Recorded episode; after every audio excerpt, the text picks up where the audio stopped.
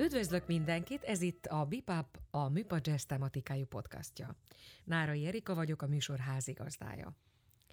Mai vendégemről sokan valószínűleg nem tudják, köztük én sem, hogy eredetileg ütőhangszeresnek tanult. És ezen tanulmányai elvégzése után 2005-ben végzett a dr. Lausman Gyula Zeneművészeti Szakközépiskola jazz ének szakán, Péli Barna és Pocsai Krista tanítványaként. 2009-ben a Liszt Ferenc Zeneművészeti Egyetemen szerzett jazzének előadóművész tanári diplomát. Szerepelt a The Voice Magyarország hangja című műsorban, saját zenekarával pedig nem csak a hazai jazz színtér legfontosabb koncerthelyszíneit töltik meg teltházas produkciókkal, de a Dal című műsorban is többször szerepelt már. Most ha azt is hozzátettem volna, hogy nem csak szerepeltél abban a bizonyos The Voice című műsorban, hanem a második helyen végeztél, akkor nyilván mindenki tudná, hogy a mai vendégem Gájer Bálint. Nagy szeretettel üdvözöllek. Szia, kedves Erika, üdvözlöm a hallgatókat. Hát, hogyha már így szóba hoztam ezt a bizonyos tehetségkutató műsort, miért érezted akkor? Tehát már valamilyen formában egy picit a pályán voltál már. Miért tartottad fontosnak, hogy egy ilyenen elindulj? Hát lehet, hogy inkább még azt megelőző Megasztárnál merülhet fel a kérdés, mert akkor még tényleg így csak 1-2 éve énekelgettem, hogy ezt megelőzőleg azzal is próbálkoztam, ugye Péli Barna volt a tanárom akkor a fehérvári suliban, és ugye akkor ő zsűri volt a műsorban. Elindultam ott, mert úgy éreztem, hogy ilyen jellegű ismertséget csak ilyen típusú műsor tud adni, fő műsoridőben, kereskedelmi csatornán, és hát ez nagyon sokáig ment is ezen a pályán, hogy egyszerűen nem lehet ilyenfajta ismertséget semmilyen úton, módon elérni. Ha a pályán vagy, akkor nyilván felgyorsítja az eseményeket, vagy egyáltalán eldől, hogy van-e létjogosultsága annak, amit az ember csinál. És hát igazából a Voice volt már egy ilyen, hogy mivel nem sikerült nekem a Megasztár, akkor úgy éreztem, hogy hát úgy nem sikerült, hogy egyszer jutottam be egy ilyen tévésbe, de aztán még az élő showban nem vittek tovább, és akkor úgy éreztem, hogy csak akkor indulok el ilyen műsorba, hogyha már mondjuk elvégeztem, vagy képeztem magam annyira, és megtaláltam az utamat, hogy mégis milyen zenei stílus szeretnék képviselni, mert akkor még nagyon nem tudtam, én csak énekelni akartam, akkor mit tudom én, Péli Barna, ilyen United-ös nótákat énekeltem, nagy kedvencem volt Barna egyébként, ugye ezzel a baritonos hangkvalitásommal azokat a dalokat énekelni, hát mindegy, szóval nem éppen, és aztán ugye jött ez a Sinatra vonal, hogy ez a búgó bariton, ez kimondottan passzol ez a műfajhoz. És ugye a Voice-ban már tudtam, hogy ilyesmi jellegű dolgot szeretnék csinálni, tehát egészen pontosan a Michael Bublé megjelenése billentett így valamelyik irányba, és hát végül is kiderült, hogy a swing, a latin zene és az igényesebb popzenei dolgok mind megférnek egy repertoárban, ugye ez a Michael Bublé műfaj vagy stílus, és hát akkor a Voice-ban már úgy éreztem, hogy akkor ezt kéne követnem valahogy, és ha már a nagy közönséghez el tudok jutni, akkor már tényleg egy olyan műfajt képviseljek, amit majd később is szeretnék, mert hogy azért viszonylag kevés olyan előadó van, akinek sikerült többféle műfajban tevékenykedni.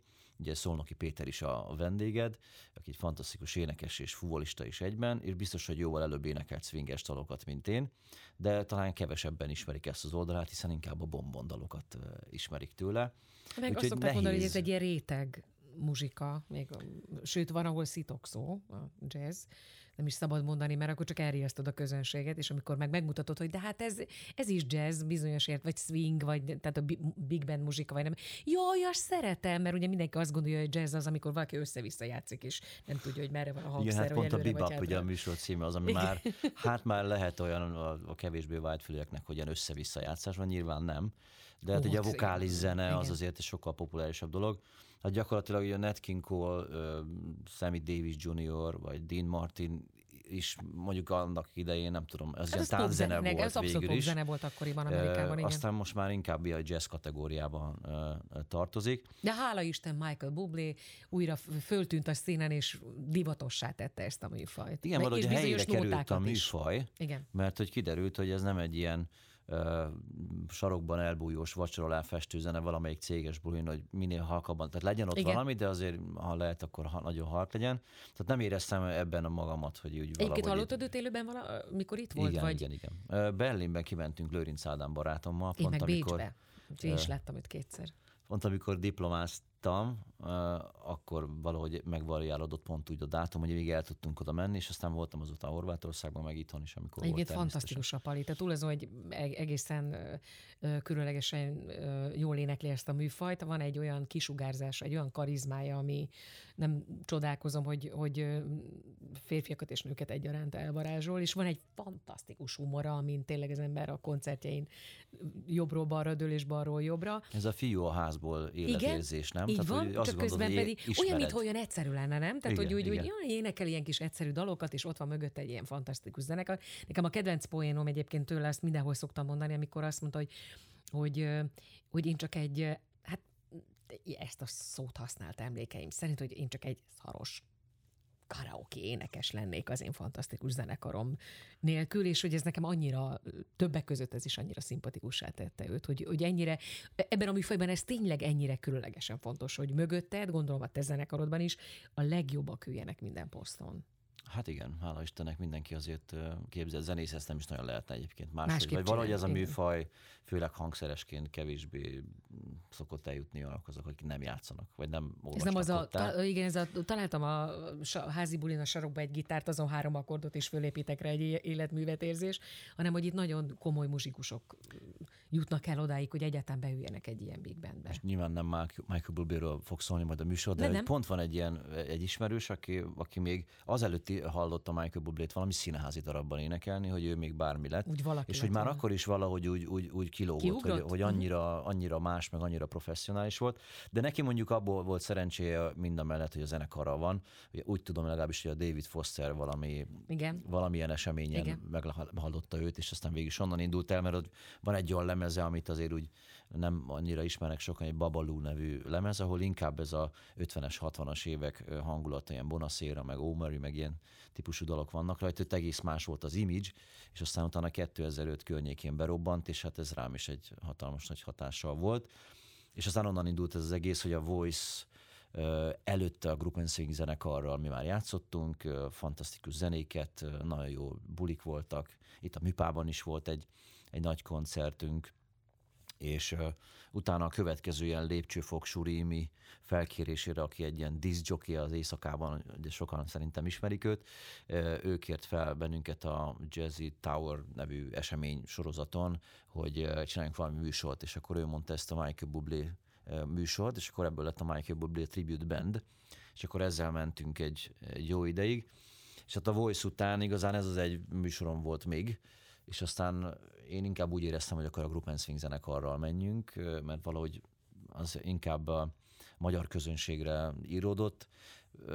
Most is úgy gondolom, hogy magyar közönségnek Michael Bublé dalokat énekelni, nem tudom, nincs túl nagy létjogosultsága.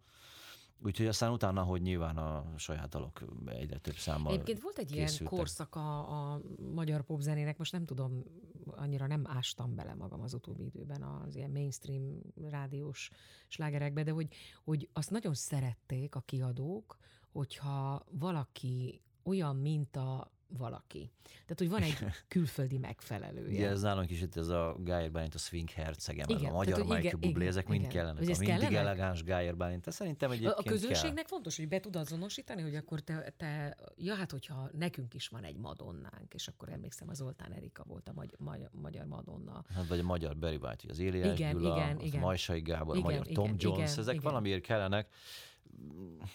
Ugye esetemben ez azért jó, mert hogy be lehet célozni a műfajt könnyen. Tehát, hogy valaki ismeri Michael Bublé zenét, akkor tudja, hogy igen, milyen jellegű dologról van szó. És akkor végül is ezt kezdtem el már a Voice-ban is. Egyébként, hogy bocsáss meg, hogy szabadba vágok, hogy ott jó élményed volt? Összességében egyébként ez a... Nem. Én nagyon nem szerettem. Ilyen alapvetően úgy működök most már nagyon régóta, tehát amikor dobolni tanultam még a Marceli Városi Zeneiskolába is, hogy mindig bevontuk a közönséget, és mindig volt egy műsor, ami fel volt építve, valahonnan indult és valahova megérkezett, bevontuk mindig a közönséget. Nekünk is volt időnk egy kicsit belerázódni, kicsit felpörögni a közönséggel együtt, és az ilyen típusú műsorokban ugye akkor van ott 3 perced, és akkor előtte mondjuk 3 nappal nem is tudtad még azt a dalt, meg kell gyorsan tanulni, akkor ilyen kamera, olyan kamera, jobbra-balra, tétje is van, és hát én ott rendesen be voltam mindig tojva, iszonyat szövegparám volt, főleg amikor magyarul kellett énekelni, akkor azt el is rontottam, amikor karam ellen énekeltem a a döntőben, az ő egyik saját dalát. Szóval én nekem ilyen rettegés foka volt, és meg az is kellemetlen volt, mert valószínűleg pont a műfaj miatt is, az elején még nagyon tetszett nekik, elénekeltem a Maroon 5 Moves Like Jagger című dalát a Juhász Attiláékkal egy ilyen kis jazzesebb hangszerelésben, és akkor az ugye ilyen nagyon menő sláger volt akkor, és egy érdekes dolog volt, tehát ezzel promózták is, tehát én mondtam az egyik, akivel promózták a műsort, és akkor ott lehetett ilyen érdekességeket csinálni a Oasis Wonderwall című dalát, amit egyébként a Paulanka is megcsinálta abban a hangszerelésben. Tehát igyekeztem olyan dalokat, amiket ismernek közönség, igen, amit ismer a közönség, és mégis egy picit különlegesebben, mint a Michael Jackson Black or White című notáját például megcsináltuk a Romhányi Áronnal. Azok kevésbé ütöttek egyébként, és az igazi áttörés az igazából nálam a Skyfall című dal jelentette. Egyébként egészen addig én tudtam irányítani, hogy milyen dalokat énekeljek, tehát látták, hogy van elképzelés, és akkor csináljad. Ezt akartam kérdezni egyébként, hogy volt beleszólásod a dalválasztásban? Igen. Hát valakinek volt jó ötlete, akkor azt azért hagyták, és mi mindig próbáltam valami különlegesebbet csinálni. Ugye én is hallgattam a Skyfallban mindenféle felvételt, egyébként az akkori barátnőmnek az ötlete volt ez, mert akkor ez egy jó menő sláger volt éppen, és hogy maga a James Bond karakter ugye ezzel a csokornyakendővel abszolút beleillett, és ma is sláger is volt. Szóval ez egy nagyon jó... Dalt, egy pasi ad elő. Jó találat volt, és ugye nem női hangon próbáltam elénekelni, persze, mert ugye egy csomó ilyen verziót hallottam az interneten, ahol ilyen fejhangon próbálták női hangon énekelni. Hát nyilván a Michael Jackson dalt sem eredetiben énekeltem, mert nem tudtam volna. Abban egy poén volt, és az a mai napig nagyon tetszik a közönségnek, hogy van egy ilyen rap betét abban a dalban. Azt mindig szerettem volna gyerekként is egyébként megtanulni. És akkor az egy ilyen furcsa, ilyen nem megszokott dolog, hogy egy ilyen swingerek, és nézd már meg, hogy rappelni is tud. Ez egy ilyen plusz szín volt, ezt a mai napig használjuk egyébként, és most lesz majd még egy másik hasonló dala, az I Wanna Be Americano című notában is van egy ilyen lubegás verzió, ahol egy ilyen repbetétek vannak benne, úgyhogy azt majd meglátjuk, hogy az hogy fog sikerülni, de az megint egy ilyen plusz dolog, szeretik a közönségből ez ilyen váratlan dolog. Nem tudom, mondani neked ezen év valamit, hogy Brian Setzer, és hát én imádom, és ő például ezt földolgozta, I Wanna Be Americano, és az isteni az a kicsit ugye ilyen... az eredeti, ez nagyon hasonlít. Igen. Most ez a lúbegás, ez meg kicsit, ugye mindig ilyen nagyon jó pofán nyújt hozzá a lúbega, hogy a latinos lüktetés is ott van, de közben igazából swinges a dal, és akkor még egy kicsit ilyen, akkor az elektroszwing az még azért nem nagyon nem jött volt, be, igen. És tehát volt egy-két ilyen utalás, ilyen elektroszwinges jellegű dolog benne, úgyhogy én is próbálok törekedni, hogy ebben a műfajban, a swing műfajon belül is sok minden van. Például a Brian Setzer, az ami megint egy teljesen más, nem egy ilyen big bandes hangszerelés, de hogy mégis már egy ilyen inkább rockabilly dolog van benne. Akkor ugye most vannak már ezek tehát minden nagyon sok zenei műfajban gyakorlatilag. Ugye a latin zenével, a pop zenén belül is annyira színes dolgokat lehet csinálni, úgyhogy én azért örültem ennek, hogy Michael Bublé színre lépett, és kiderült, hogy ezek tényleg működnek egymással. Én azért szoktam őt dicsérni, hogy nagyon-nagyon régóta mondjuk énekelek egy dalt, most mondok egy példát, a Crime River az egyik kedvenc standardem. 1992 óta énekelem. És az első 20 évben úgy énekeltem, hogy a kutya nem tudta, hogy ez a dal létezik. És minden koncertemen, ahol ez szóba jött, és énekeltem, elmondtam, hogy ez milyen csodálatos nóta, és mennyire szeretem, ez az egyik kedvenc standardem, ült a közönség, mondták, de ez szép dal is volt. És akkor egyszer csak jött a mi drága Michael, föltette az egyik CD-re, és azóta úgy kezeli a nép, hát ez már 600 éve világsláger. És akkor mindig örülök, hogy jaj, de jó, Michael újra visszahozott egy slágert a köztudatba. Meg összekeverik a Justin Timberlake Crime River című számmal. Igen. Igen, egyébként pont nem olyan nagyon régen énekeltem egy rendezvényen, hogyha olyan nagyon belépős nóta kell, és hogy úgy... Ja, ráadásul az ő hangszerelése ilyen James Bondosra van véve, igen. Hát ő egy ilyen, abból a szempontból is nagyon jó, és ezért csak azért beszéljünk róla, mert én is ezt próbálom valamennyire csinálni, hogy valahogy különlegesen feldolgozni, úgy hozzányúlni, hogy nagyon más, de jó. Tehát, de jó, abszolút, általában az, hogy általában nem jó. Tehát a feldolgozás mindig úgy érződik, hogy azon kicsit megerőszakolták, viszont ő meg annyira fantasztikusan nyúlnak hozzá, hát nem tudom ki mennyire ismeri, az még egy nagy különlegesség a Can't Buy Me Love. Igen. De mondjuk az annyira brutál hangszerelés, az olyan hangszerelés, hogy ezt ők se játszák élőben, mert azért, hogy tényleg párszor ilyen karaoke műsorban megpróbálkoztam ugye ezekkel. Hát ugye én meg most próbálok ilyen Korda Györgyhöz hozzányúlni, meg Komár László, meg ilyen dolog, a Mambo Italiano, meg ilyen. Igen, az nagyon cuki. Imádom. Ami annál még jobb, hogyha valaki egy picit ilyen pár ilyen mókás percet szeretne magának okozni, akkor a Haver a nőkkel jó vigyázz című szám, annak a klipjével együtt. Na, érdemes megnézni. Ezt nagyon cuki. Volt-e valaha abból neked problémát, hogy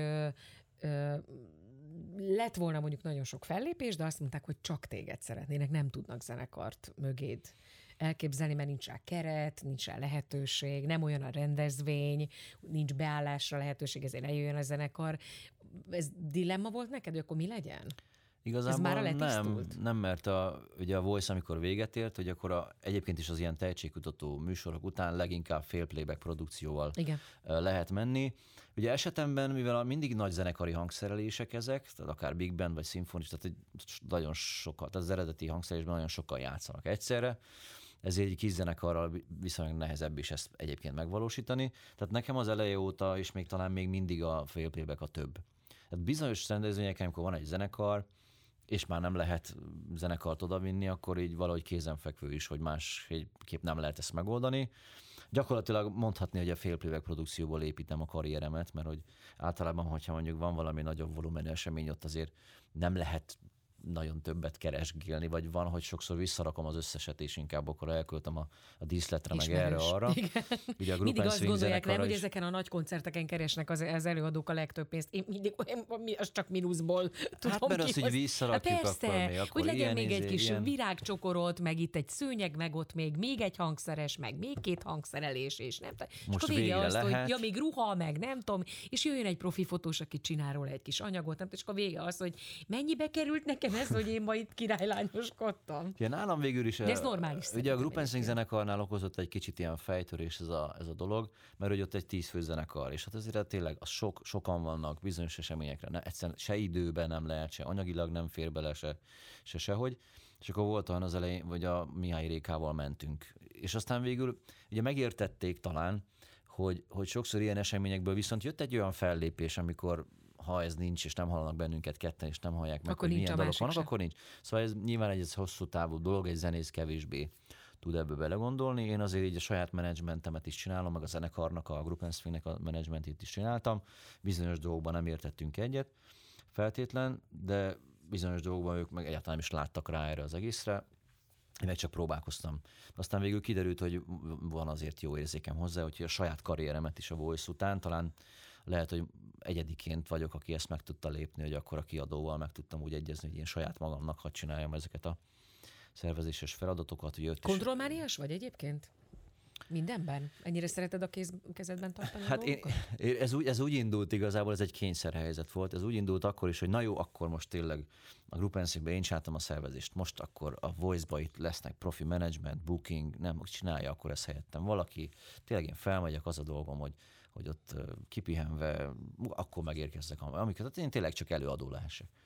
De hát aztán nem jöttek a bulik, senki nem írta össze a műsort, nem árazta be senki, akkor jöttek hozzám mindenféle árajánlatkérések, akkor azt én továbbítottam a menedzsmentnek, ők nem válaszoltak, és akkor egy idő után rájöttem, hogy itt senki nem foglalkozik ezzel, hogy akkor a bookingot elkezdtem én felvettem a telefont, én válaszoltam, stb.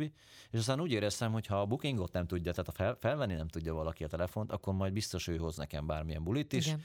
És akkor úgy voltam vele, hogy no, nem ezt szerettem volna, de akkor viszont csinálom én, mert akkor így tudom kontrollálni az eseményeket. Ugye ez egy speciálisabb műfaj is, azért tényleg. Tehát igen, ez hosszú idő, nekem, sokkal több pénzt kell berakni, mert itt húsvérzenészek játszák. Nem mindenki érti, ebben nincs benne, az nem is nagyon érti, hogy ezek hogy működnek, ezek a dolgok. Igen, úgyhogy ez egy végig is kényszerhelyzet volt, de úgy néz ki, hogy működik. Nyilván én is szívesen venni, vagy nem tudom, hogy én azt szívesen venném, mert hogy elmegyek 7 évig. Biztos, hogy neked is van olyan, hogy nem, vagy nem tudom, nekem van, hogy nekem nem egy fix áram van, hogy nem tudom, én csak és kizárólag mindenhova ennyiért megyek el és kész, hanem szoktam mérlegelni. Vannak olyan helyzetek, amikre azt gondolom, hogy ott presztízsből tök jó lenne. És már olyan is előfordult, hogy nekem nem volt gázsim, csak a zenekar legyen tisztességesen kifizetve, de tudtam, hogy én ott akarok lenni. És aztán volt olyan, amikor meg tudtad kérni az árát, és akkor a kettő valahogy így kiegyenlítődött a végén. De hogy azt érzem, hogy ezeket csak te tudod eldönteni. Ezt egy menedzsment ezt nem érti. Az beáraz téged, oda tesz, és azt, ha kifizetnek, ha nem, akkor nem megyünk. Igen, meg én tudom, hogy én ezt tehát úgy a zenélést is, hogy nem volt ilyen, hogy nem volt kedvem elmenni, mondjuk fellépni a Fúvó zenekaron annak idején, mert Fúvó zenekarban is játszottam. Egyrészt tudtam, hogy rajta, ha én nem vagyok ott, akkor nem tudja senki megcsinálni, mert nem volt más így a helyettes. És ugye azt akarom kihozni belőle, hogy a menedzsereknek meg sokszor ugye szarnapja van, nem úgy kommunikál, igen. megígér valami ott a nevembe, amit igen. nem. Meg se kérdez engem, mert mondjuk igen. nem. Szóval lassítja a folyamatot, így is, úgy is engem meg kell kérdezni mindig, igen, és akkor igen. én mindig úgyis minden fellépésemben ott vagyok, szóval vagy ez ilyen kézenfekvő. Van, amikor felmerült, hogy hát nem neked kéne csinálni, mert az milyen, amikor elmész tárgyalni valahol, és akkor azt mondod, hogy a Gájer Bálint ez mennyire jó énekes, és hogy ma magadról, de egy menedzsernek sem ez a feladata szerintem. Mm. Tehát egy olyan portfóliót kell összerakni az énekesről, úgy kiemelni az erényeit, és háttérben nyomni az esetleges kevésbé jól kvalifikált dolgait, hogy a megrendelő mondja azt, hogy én ezt a csávót akarom, mert ez mennyire jó. Érdekes, tényleg nagyon-nagyon mennek a fellépések. Ez is mindig egy dilemma, hogy akkor most itt volt ez a tehetségkutató, ugye onnan indultunk, és azután meg vannak ezek a sztárban sztár típusú dolgok, vagy éppen a főzős műsorok, igen, nem igen, tudom igen. micsodák, hogy most elvállaljuk, nem vállaljuk, ugye szinte mindenki elvállal ilyesmit, mert hogy benne kell lenni valahogy. Én meg valahogy így úgy voltam vele, hogy valahogy így kiderült, hogy nincs erre szükség, vagy ebben a műfajban valahogy tud igen. ez működni anélkül is.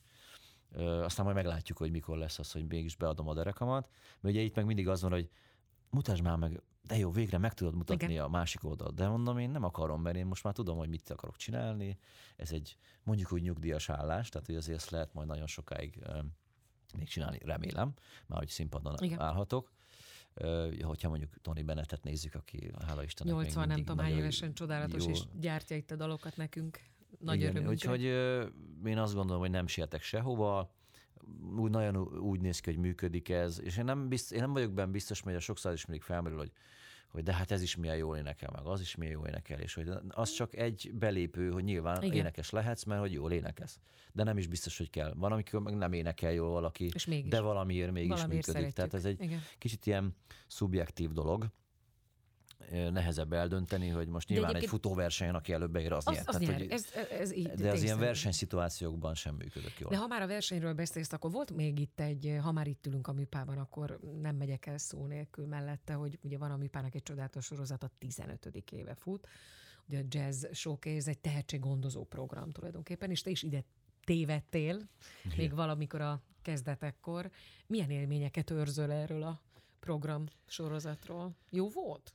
Ugye mi a Liszt Ferenc Zeneművészeti Egyetemen voltunk, akkor ugye ilyen delegáltak bennünket igazából aha. ide, és hát úgy igazából én nem voltam sose jazz énekes, nyilván elénekeltem azokat mindig, amit kellett, meg hogyha kellett improvizálni, akkor improvizáltam, de én máshonnan jöttem valahogy, ez a show business része valahogy jobban érdekelt, annak idén az ütőegyüttessel is mindig bevontuk a közönséget valahogy, a Fúvó zenekarral is valahogy úgy nem éreztem én ezt annyira, nem éreztem magad annyira mély művésznek magam, akár ahogy én most itt nagyon ilyen keserű jazzzenész legyek mondjuk, mert általában egyébként a közönségben meg valamiért ez van igen. benne, hogy ezek az ilyen szomorú hát meg. Mi úgy szoktam mondani, ilyen szítok szó ez a jazz, tudod.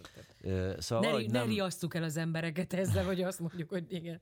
Szóval nem volt egy ilyen koncepcióm igazán ebben a jazz műfajban feltétlen, akkor ilyen parti zenekarokkal énekelgettem mindenhol, meg karaoke műsorvezető voltam, meg ilyeneket csinálgattam, és valahogy úgy az elvitte az időmet, valahogy valamiből ki kellett fizetni a tandíjat, meg az albéletet, igen. meg a nem tudom én, úgyhogy ezeket csináltuk, de nem bántam meg, mert tényleg annyiféle különböző szituációba kerültem ezekkel a parti zenekarokkal, megtanulta az ember a közönséggel a kapcsolatot valahogy tartani, hogy volt, hogy a mezőgazdasági munkásoknak játszottunk, de volt, hogy a felsővezetőknek, vagy politikusoknak, vagy nem, szóval egy legkülönbözőbb szituációban kell felmérni a helyzetet. Valószínűleg az is benne van a pakliba, hogy én azért nem vagyok, tehát így azért nyelek dolgokat. Tehát, hogyha éppen olyan szituáció van, hogy vacsorá közben kell énekelni, mert ugye van bizonyos igen. művészek, valaki azt mondja, ő aztán biztos, hogy nem. Ez szerintem attól függ, most vacsora közben is magadra tudod irányítani a figyelmedet, hogyha te olyan vagy, akkor fognak igen. figyelni. Úgyhogy ez egy ilyen borzasztó szövevényes dolog, De visszatérve a Voice-ra, mind a mellett, hogy kellemetlen élményeim vannak ezzel kapcsolatban, sokszor úgy éreztem magam, hogy így ernyővel kidobtak valahova, és így nincs segítségem senki, hogyha mondjuk nem jut eszembe a szöveg, szóval alig rettegés fogom utána, nem is emlékeztem gyakorlatilag rá, hogy mit csináltam ott. És ez a mai napig is mondjuk a Dal című műsorban, ahol pedig a saját dalt kell énekelni, és fel tudsz készülni rá, de nekem az is mindig egy ilyen rettegés. Úgyhogy én igazán nem működök. Sokkal vagy egy normál koncerten, persze, mint ott nincs egy ilyen versenyhelyzetben. Aha. Igen. De végigcsinálnám egyébként a Voice-t még egyszer. Hogyha, tudva az, hogy mi lett az eredménye, és hogy milyen kapuk nyíltak meg előttem azóta, és hogy például hányszor lehetett jönni azóta is a Műpába. Ezek számítottak. Sokszor volt olyan, hogy hú, nagyon tehetséges vagy, mi nagyon szeretnénk, ha te lennél, de inkább az Olái Bolyát hívjuk, mert ő benne volt a tévében. Nem, mintha ő nem lenne egyébként tehetséges. De hogy ezek kellettek hozzá, úgyhogy ezt muszáj volt meglépnem, és ráadásul itt nem az volt, hogy be kellett egy Voice házba költözni, és fel kellett adni az addigi életedet, és nem csináltad a többi dolgot mellette, meg nem karaoke alapokra kellett énekelni, amit volt lehetőség arra, hogy van egy zenekar, és át lehetett mindent hangszerelni, és én éltem ezzel a lehetőséggel. Persze aztán később a Skyfall után azért volt már mindenféle One Republic, és az Apologize, meg Robbie Williamsnek szeretem a Robbie Williams, de például a Candy című dala azért nem a kedvencem volt. Szóval akkor már úgy éreztem, hogy jó, már megint ez a srác itt swingelget, most oké, hogy tornacipőből öltöztetjük meg, mit tudom én, hogy ne mindig nagyon elegáns legyen, de ugye ez egy idő után unalmas volt ugye a közönségnek, és egyébként valószínűleg nekem is az lenne, és azért egy jó kombó ez szerintem így, hogy swing, latin és mindenféle popzenei dolgok is egy műsorban szerepelnek. Hogy áll az építkezés? Még erről hát az még sehogy. Bonyolult a helyzet. Azt hittem, hogy ennél egyszerűen még nem álltunk neki. Tehát gyakorlatilag megvettem egy telket Zsámbékon, és bementem a főépítészhez 26-án, és 27-től változtatási tilalmat rendeltek el. Tehát azt szerintem júniusban fogjuk tudni elkezdeni valahogy. Tehát idefele jövet is az interjúja, jövet is beszéltem éppen a tervező hölgyel, de nyilván megtervezzük a házat. Alapvetően egyébként egy egyszintes családi házat fogunk építeni, ahol elméletileg tehát már ez egy ilyen végső állomás, hogy meg tudunk kitöregedni, mert hogy a telek mérete is akkora, hogy már a következő gyerkősznek is lesz ott szobája, hogyha lesz, tervezzük, hogy lesz. Vendégszoba, két fürdő, dupla garázs, nagy kert. Úgyhogy fontos volt, hogy nyilván azért Budapest környékén maradjunk valamennyire, úgyhogy Zsámbék, eddig akárkinek mondtam, mindenki azt mondta, hogy mennyire szuper. Hát most alapvetően egyébként Biatorványon leszünk albérletben, addig, amíg nem készül el a ház. Nem mertem volna belevágni akkor egyébként, hogyha nincsenek ismerősök, nincsenek kivitelező barátaim, akik tudnak ebben majd segíteni. Ez most az tényleg egy lutri. Ott is egyébként azért majd én ott lakberendezek, meg mindent csinálok, tehát ez a fajta irányítás kikapcsol? Az mindig van. Hát nem mondom, de az muszáj, akkor olyan lesz, amilyen mi akarunk. Igen. Tehát van azért elképzelés. Most egyébként már a jó megoldások közül kell a legjobbat kiválasztani, mert annyira sok szuper dolog van, hogy abban kell valóban segítség. Próbálom azért majd kihasználni itt valamilyen szintű ismertségemet, és mindenféle ilyen barter megállapodásokat kötögetni. Azért volt, az kell is, amennyit csak lehet. Úgyhogy hát még nagyon az elején járunk, de szerintem hát egy éven belül talán megvalósul azért ez a projekt.